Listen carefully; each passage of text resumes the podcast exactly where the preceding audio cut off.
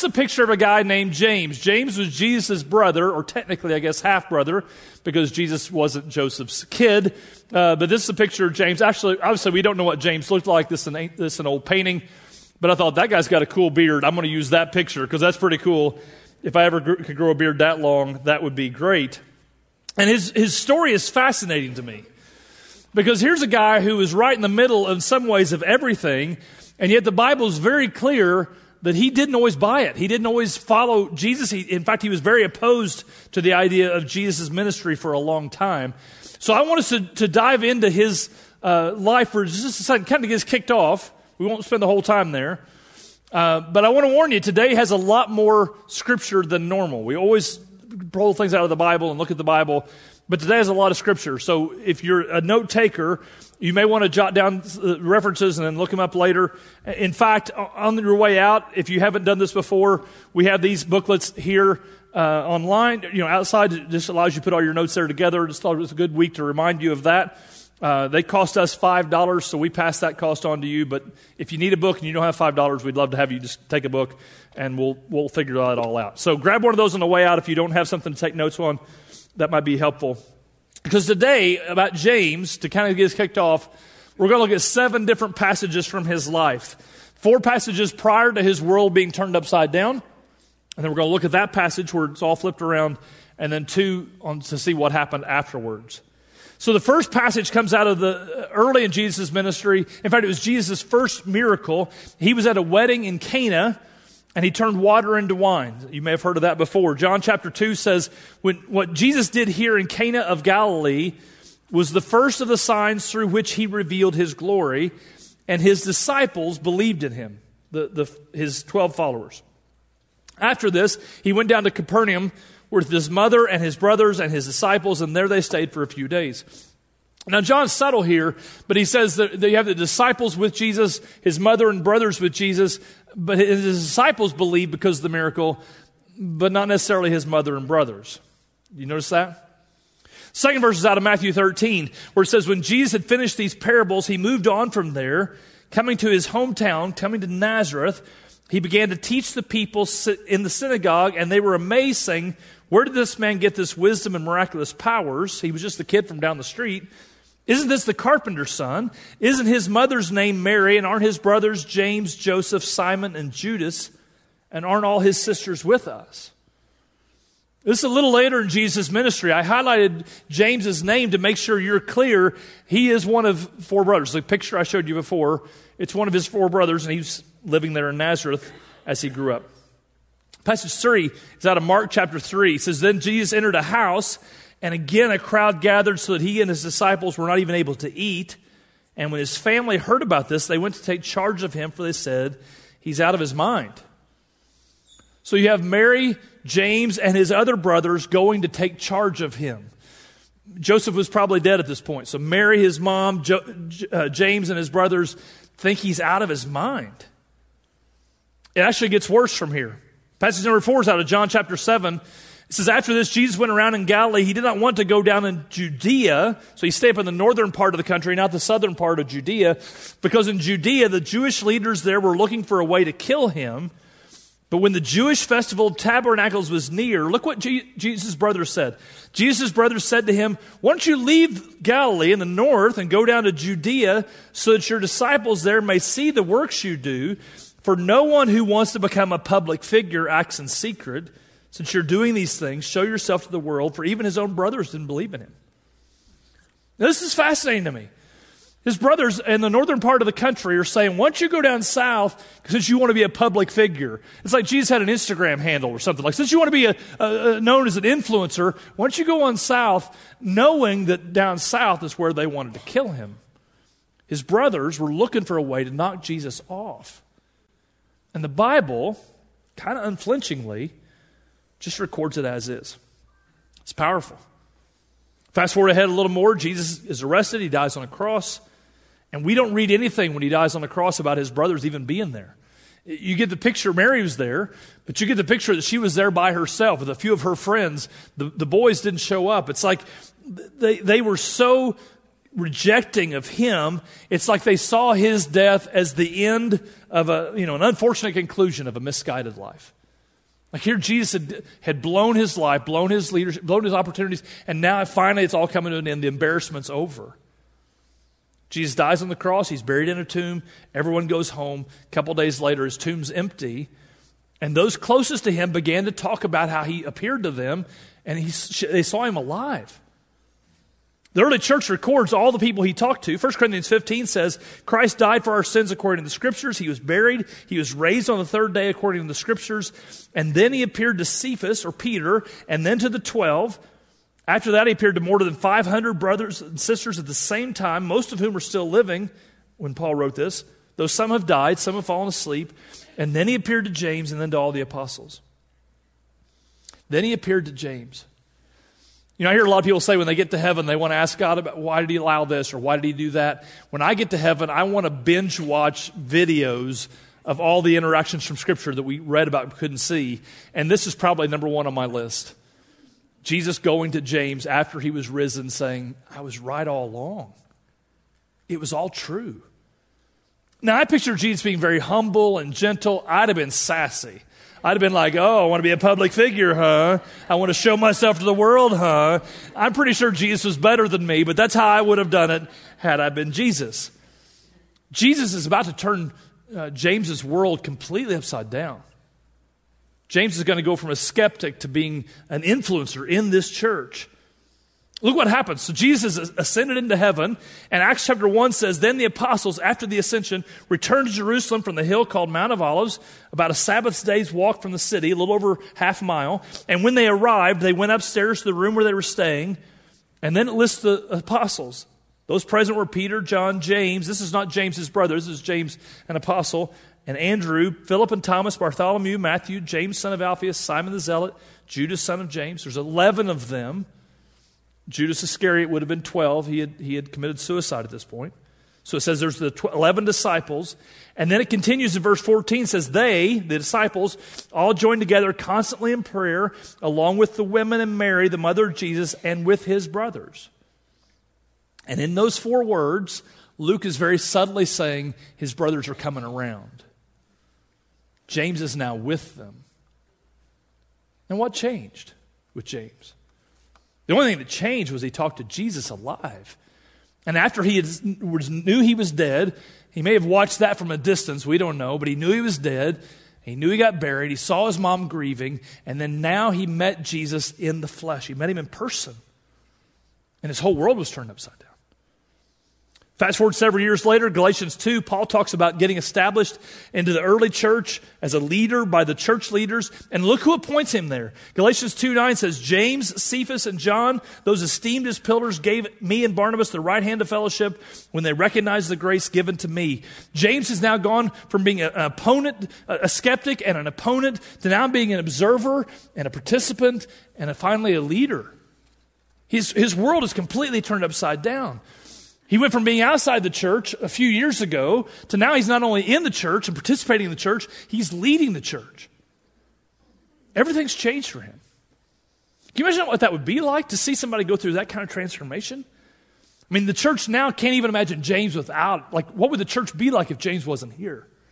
And that's the thing I've seen so often that God has done here at Wellspring is people, I'll meet people, and this, it'll be their first Sunday or their th- second or third Sunday or something, and I'll get to know them and get to, get to, to, spend time with them, and then they'll begin to meet people, and they'll get in a group, and they'll be, start being a part of things. And a couple years down the road, maybe a few months down the road, it's like I can't even imagine Wellspring without them. Some of you weren't uh, even in Spring Hill two, three years ago, and now I can't imagine Wellspring without you because you've just you've been a part and God has so often done that, not only in conjunction with people moving here, but people giving their lives to Christ. And their whole faith journeys happens right here in this place. James's world was turned upside down. He went from being an opponent to faith to now he's part of something larger than himself. And that's an invitation God gives to all of us to, to be a part of something bigger than ourselves. This kind of change wasn't unusual. I, I took some moments to highlight James because I think it's a fascinating story.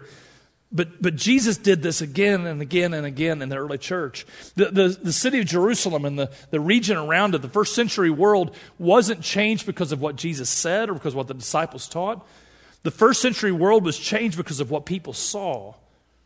Jesus was killed, And then he was alive again, and he, he appeared to people. Jesus' resurrection literally turned the world upside down. I, I think when you read along through the, the, the, the book of Acts, sometimes you don't pick up on just how quickly and dramatically this happened. So I want to take just a few minutes to do that. Again, lots of verses today, so you can jot that down if you want to do it. Uh, we, we talked last week about how the first Sunday when the church was launched, uh, Acts 2.41 says those who accepted Peter's message were baptized, and about 3,000 were added to that number that day. Uh, we said that was 3,000 men. They, they didn't typically count women in censuses, so probably another 3,000 women, three or 4,000 kids. And I said probably at least 750 people who had moved from California looking for a church. So now you've got like 10,000 people uh, in this church. And this is a relatively small city. We don't know exactly how big it was, but first century Jerusalem was far bigger than Spring Hill. It probably wasn't as big as Nashville, but far bigger than Spring Hill. And yet this church is already 10,000 people on day one. A few verses later, Acts 2.47 says, The Lord added to their number daily those who are being saved. At least 365 new people added to their faith every year. For perspective, the average church in America is under 100 people, and yet they were adding three times that number every year to their church. Fast forward Acts 4 4. Many who heard the message believed, and the number of men who believed grew to about 5,000. So now 5,000 men, 5,000 women, 5,000 kids, Probably another 1,200 from California looking for the church. This church is exploding. 514. More and more men and women believed in the Lord and were added to their number. What you're getting is a picture of this constant growth and surging of the church. Later in that same chapter, verse 27 says the apostles were brought in and made to appear before the Sanhedrin to be questioned by the high priest. The high priest says, We gave you strict orders not to teach in his name, and yet you have filled Jerusalem with your teaching. You're determined to make us guilty of this man's blood. That phrase, you're, you fill Jerusalem with your teaching. What does it look like to have a community bigger than Spring Hill filled with the teaching of Jesus? It, it can't be just one person's voice. Peter can't fill the city of Jerusalem with its teaching. Thousands of people were talking about Jesus in their homes and at their workplace and in the marketplace. The church had filled Jerusalem with teachings about Jesus, not just about what he said and did, but what, he, but what had happened. A dead man rose to life again. And now the religious leaders are kind of freaking out, so they bring them in and say, Hey, you've got to knock that off. You've got to stop doing it. And I want you to notice something here. The high priest does not use Jesus' name. You see that? He clearly would have known Jesus' name, but he doesn't use Jesus' name. He said, We gave you strict orders not to teach in this name. You're determined to make us guilty of this man's blood. Why wouldn't he call him by name? We don't know. I mean, the Bible doesn't tell us. We can speculate. But I think it was a defense mechanism. I think the high priest knew there was good reasons to consider, to reconsider maybe what Jesus said was true. But he had all of these reasons not to. It was going to cost him too much. It would probably cost him his job. It would cost him his influence. It would cost him connections to other priests and family members. Like it would, it would require him to be really humble and say he had been wrong. And he just wasn't willing to even consider that. So I'm going to keep Jesus over here emotionally. I'm not even going to let him pass my guard. Just, it's this man and this word and this name. I'm not even going to acknowledge who he is because I got to keep him over here. Acts chapter 6, this growing, swelling church has a, a structural snag. If you've ever grown a business, those happen as you grow. And so some people weren't being cared for and they had to kind of restructure things a bit. You can read that in Acts 6. But when they did that, after they fixed it, Acts 6 7 says, The word of God spread, and the number of disciples in Jerusalem increased rapidly, and a large number of priests became obedient to the faith. It just makes me laugh. So the idea of zero to 10 or 15, 20,000, that was just kind of gradual growth. But now, once they fix that, now it's going to upturn and increase rapidly. This is just a crazy picture to me. The church literally exploded onto the scene. I, have titled this message Explosion because of the way the church grew. Now, we don't know how exact numbers to consider uh, of, of how big the church was or how big Jerusalem was, honestly, at that time. But estimates that I've read say within the first few years of the church, as many as half the city had given their life to Christ and converted and became Christians. Now, I said a moment ago, Jerusalem was, was far bigger than Spring Hill. But let's just reduce it down to Spring Hill size. What would happen in Spring Hill if 25 to 30,000 people were converted to faith in Jesus Christ and joined that church within a couple of years? It would, it would change everything. And verse 7 tells us that a large number of priests became obedient to the faith now. A large number of priests who, like the high priest before, had kept Jesus over here. I don't even want to consider it. I don't, I don't even want to uh, allow myself to explore it because if I do, it'll cost me too much. But finally, they were willing to let their guard down. They were willing to investigate, knowing it would cost them everything. And they became obedient to the faith. And it did cost them. So, my question is what would it cost us if we became obedient to the faith? God turned the world of the first century upside down because a large number of people counted the cost and yet became obedient to the faith. So, what would it cost us? Hang on to that question a second. I'll come back to it.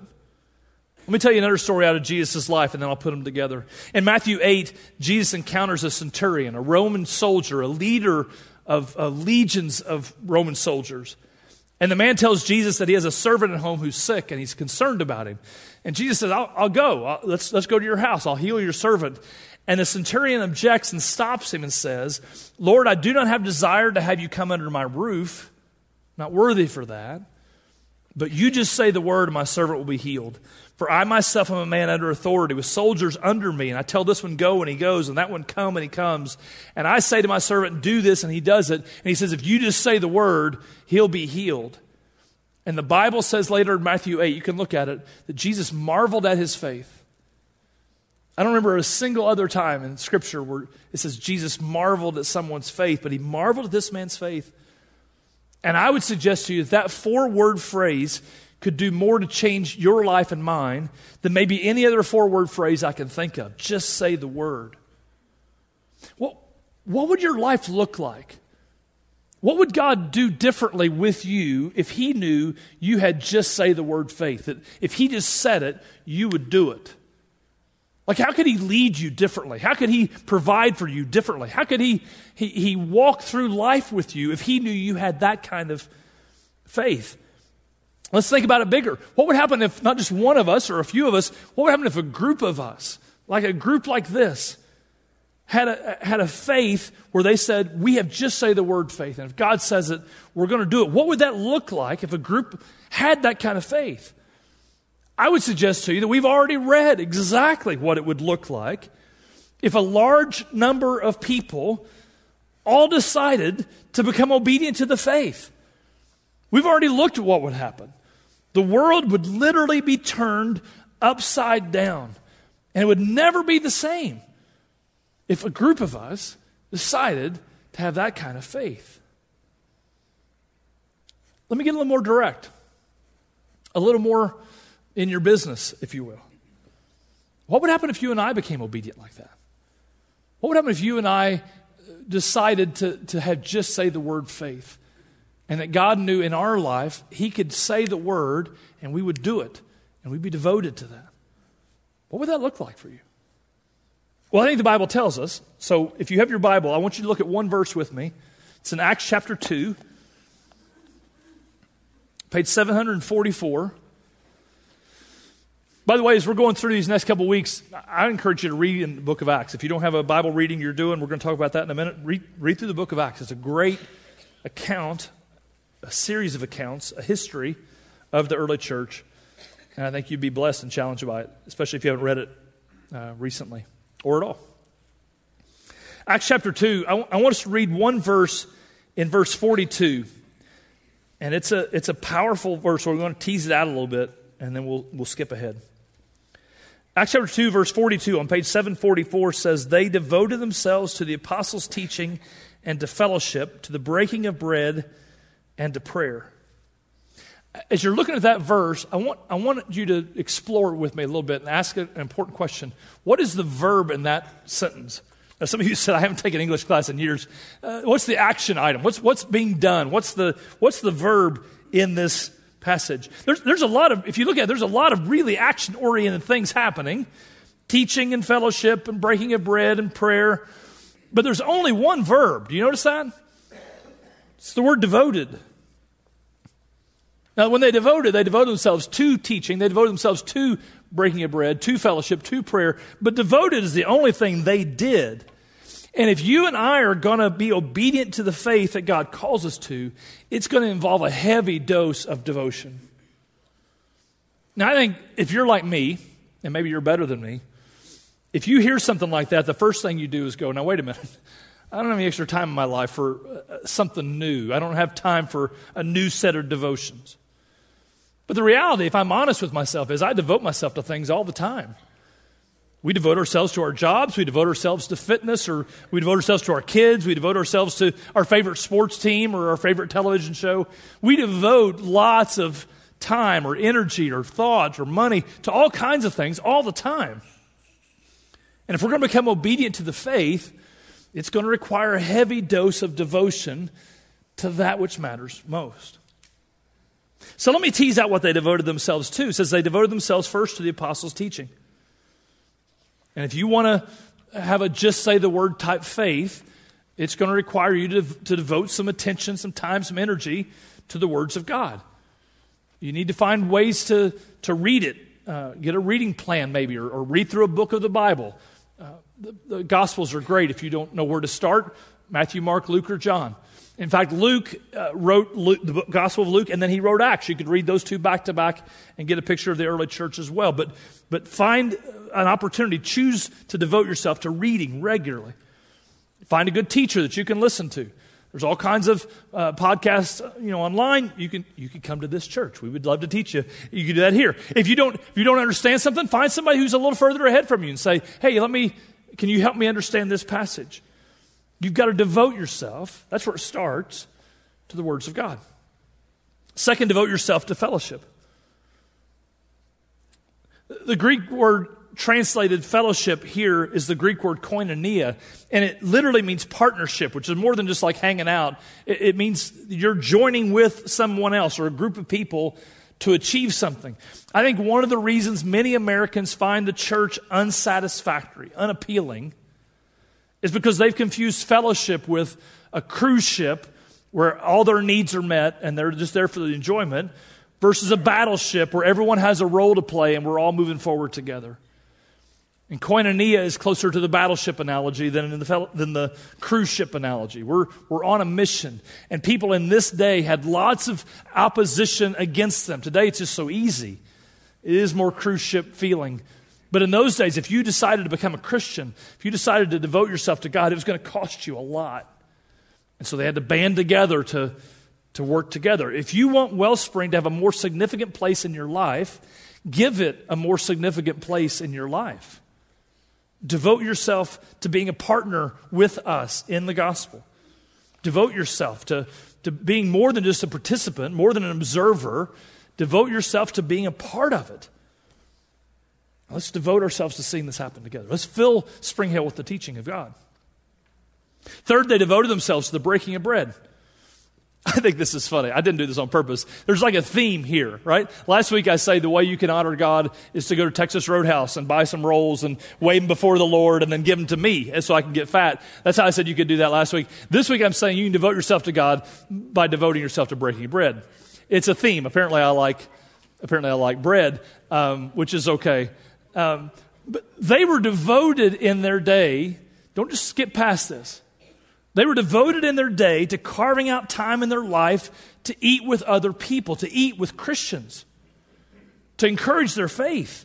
We're so isolated today. But they were devoted to spending time together, just socially, interacting with one another. Most of our lives today, I don't know very many, if any, who are, who are devoted enough to connecting with other believers over a shared meal. This is a priority. I mean, Luke, when he's describing the four main things the church did, one of them was eat together. We've missed that. That's not a big focus of uh, the Christian life today. I think one of Satan's chief strategies is to convince us that God, God's ways are boring or painful or hurtful, that we won't enjoy them. And yet, God wants us to live a life that's flourishing. And He says you need to spend more time being devoted to getting together and eating together and spending time that way. I mean, in fact, I would say to you, and this, I don't have a Bible reference for this, but I think it's true. If you're not doing any of the things I'm getting ready to say, maybe start with this one. Like if, I, if you're not reading the Bible at all and you're not, you're not uh, taking time to be a partner with us, start by just eating with some other Christians to, to be encouraged. Devote yourself to breaking bread with another family in the church this week. In fact, I want to encourage you on the way out the door in a minute to grab somebody that you're friends with and say, hey, let's go to eat together sometime this week. It will never be easier than today because they've heard me say this too. Like, they, they've heard me say it. Are they going to tell you no? I mean, they're going to tell you yes. Ask somebody else to dinner.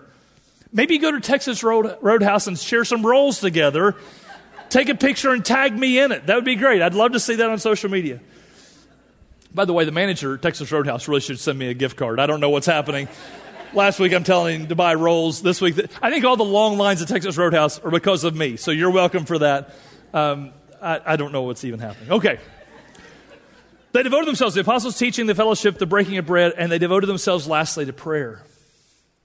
Now, some of you are prayer experts, you're champions. You, you pray far more than I do, and we need you to be praying. You know, that's not a, well, I can't do anything else, I'll pray. Like, that's the most important thing you could do. We're so appreciative of that. Pray more. But I know a lot of us don't pray as much as we think we ought to, or maybe you don't even know where to start. You're not a praying person. So I, let, me, let me give you a prayer this week, a, a short prayer that you can memorize that will tie all this together, that will help you be devoted to the Bible and to partnership and to fellowship if you would start your day, every day this week, with this simple four word prayer, just say the word. So as you drive to work uh, tomorrow, pray to God, God, today when I'm at work, just say the word and I'll do it. For somebody discouraged, somebody who needs to uh, be, be encouraged or listen to, somebody who needs to hear about Jesus, for somebody who needs help, you just say the word, God, today at work. I'll do it. I, my eyes are open for you to influence me to do whatever it is. As, as, you, as you go into a meeting, just say the word, God. I will listen to you. As you pull up to the ball field with your kids, just say the word, God. I'm not going to be just on my phone and be listening for you to encourage somebody or talk to somebody or help somebody. Be devoted to prayer. You know, the next, the next verse, if you still have your Bible open, if not, I'll, I'll catch you up here. Verse 42 says, They devoted themselves to the apostles' teaching, to the fellowship, to the breaking of bread, and to prayer. Verse 43 says, Everyone was filled with awe and at the many wonders and signs performed by the apostles. I started to make that a fifth point. And then I realized that they didn't do the filling. They, they didn't fill themselves with awe. They were filled with awe. They devoted themselves to the apostles' teaching, the fellowship, the breaking of bread and prayer. And the result of that devotion was they were filled with all. God did the filling. I think far too many of us go through our week and through our life not being filled with a sense of awe. And, and we don't have spiritual awe because we don't take a lot of spiritual risks. We don't have a lot of spiritual awe because we don't take a lot of spiritual dreams and chase those. And without spiritual risks and spiritual dreams, you're not going to have much spiritual awe. You're, you're not going to see God come through because you didn't invite him to come through. You didn't, you didn't put yourself in a situation where he had to come through. Let me say it a different way. If the highlight of your week spiritually is listening to me, I know me. I'm not that good. You need more than that if you want spiritual awe. You're not going to get that from me you will be going through your life from the sidelines, and I'll try to encourage you along the way. But if I'm the highlight, we're all in deep trouble. Instead, try this week to devote yourself, take some small steps to devote yourself to the apostles' teaching, to the fellowship. Go to Life Track next week and find out your spot. Apostles' teaching, the fellowship, the breaking of bread, and to prayer. I don't know how many of you, I'm, I'm, I'm, scared to ask for a show of hands, so I'm not going to do that. I'm, I do not know how many of you are basketball fans. I, I, know one of the things that really discouraged me when I moved from Indiana 20 years ago was that like eight people in Middle Tennessee like basketball. And I, it, was, it was hard for me coming from Indiana where every driveway has a basketball hoop. On, you know, you just see that. Hoosiers wasn't that far off. Let me just say that. um, uh, I always tell people I grew up in a town of 5,000, and our high school basketball gym seated 5,000 people. There's a reason for it. Um, and so I, I, moved to Middle Tennessee, and, and no one cares about basketball. It's all football or, or soccer, which, anyway, I can't, believe, I can't even say that. Fine. So uh, it's the wrong round ball. But, but this weekend is the SEC tournament in Nashville, which is kind of ironic. And then March Madness begins, you know, shortly after. And this year used to be, uh, this time of year was a big devotion for my life. Took a lot of time. And when I was in high school, I so wanted to be a basketball player. I mean, I worked and I worked. It wasn't for lack of effort that I, I failed.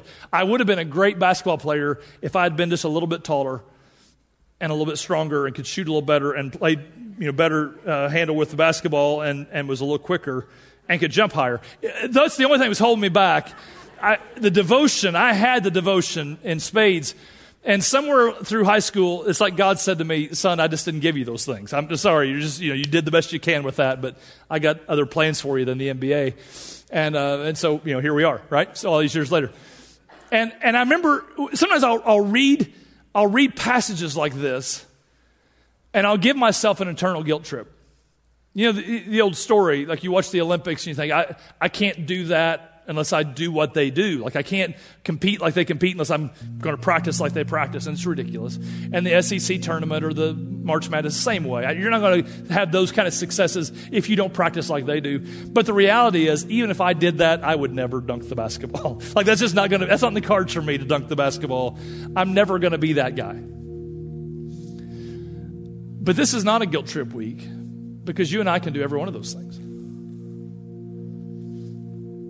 We can open the Bible and read a little bit every day. You don't have to be a Bible scholar to do that. Read a little bit of the Bible every day. You don't have to be some theologian to partner with other believers to do something positive in the world. We'd love to help you find a spot. You don't have to be some supernatural person to eat a meal with a, another church family, encourage each other. We all like to eat. You don't have to be a theologian to say to God, just say the word, God. I'm, my eyes are open for you to speak to me. We can all devote ourselves to the apostles' teaching, the fellowship, the breaking of bread, and prayer. And when we do, God has all the strength we need. And we'll see some spiritual awe in our day because the same God who did that in their day still wants to do it today. He just needs to find a group of people who are willing to listen when he says the word. And I want to challenge that to be us. I want you to bow your head and let's pray together. God, I pray that you would find just say the word faith this week in us. That if there's somebody in our orbit who needs encouragement, somebody who's going through a tough time, you, would prompt us and we'd say yes. If there's a need that needs met, you'd prompt us and we'd say yes. But God, I also prayed on just the, the everyday mundane type things that we would in the morning, we'd pull out the Bible and we'd give you a few minutes just to read it and ask you to speak. That we'd partner with you to make a difference in this world, that we would, we would fellowship with other people, eating together a common meal. We'd, we'd take a moment to pray again and again throughout the day, looking for you to lead us, to inspire us, to provide for us. May you find that kind of people here in our midst today so the church will explode just like it did then for your glory and your honor and for the benefit of this dark world that's so desperately looking for light. We're grateful, God, for all that you've done in their day and for what you want to do today in ours. And we pray to you in the name of Jesus.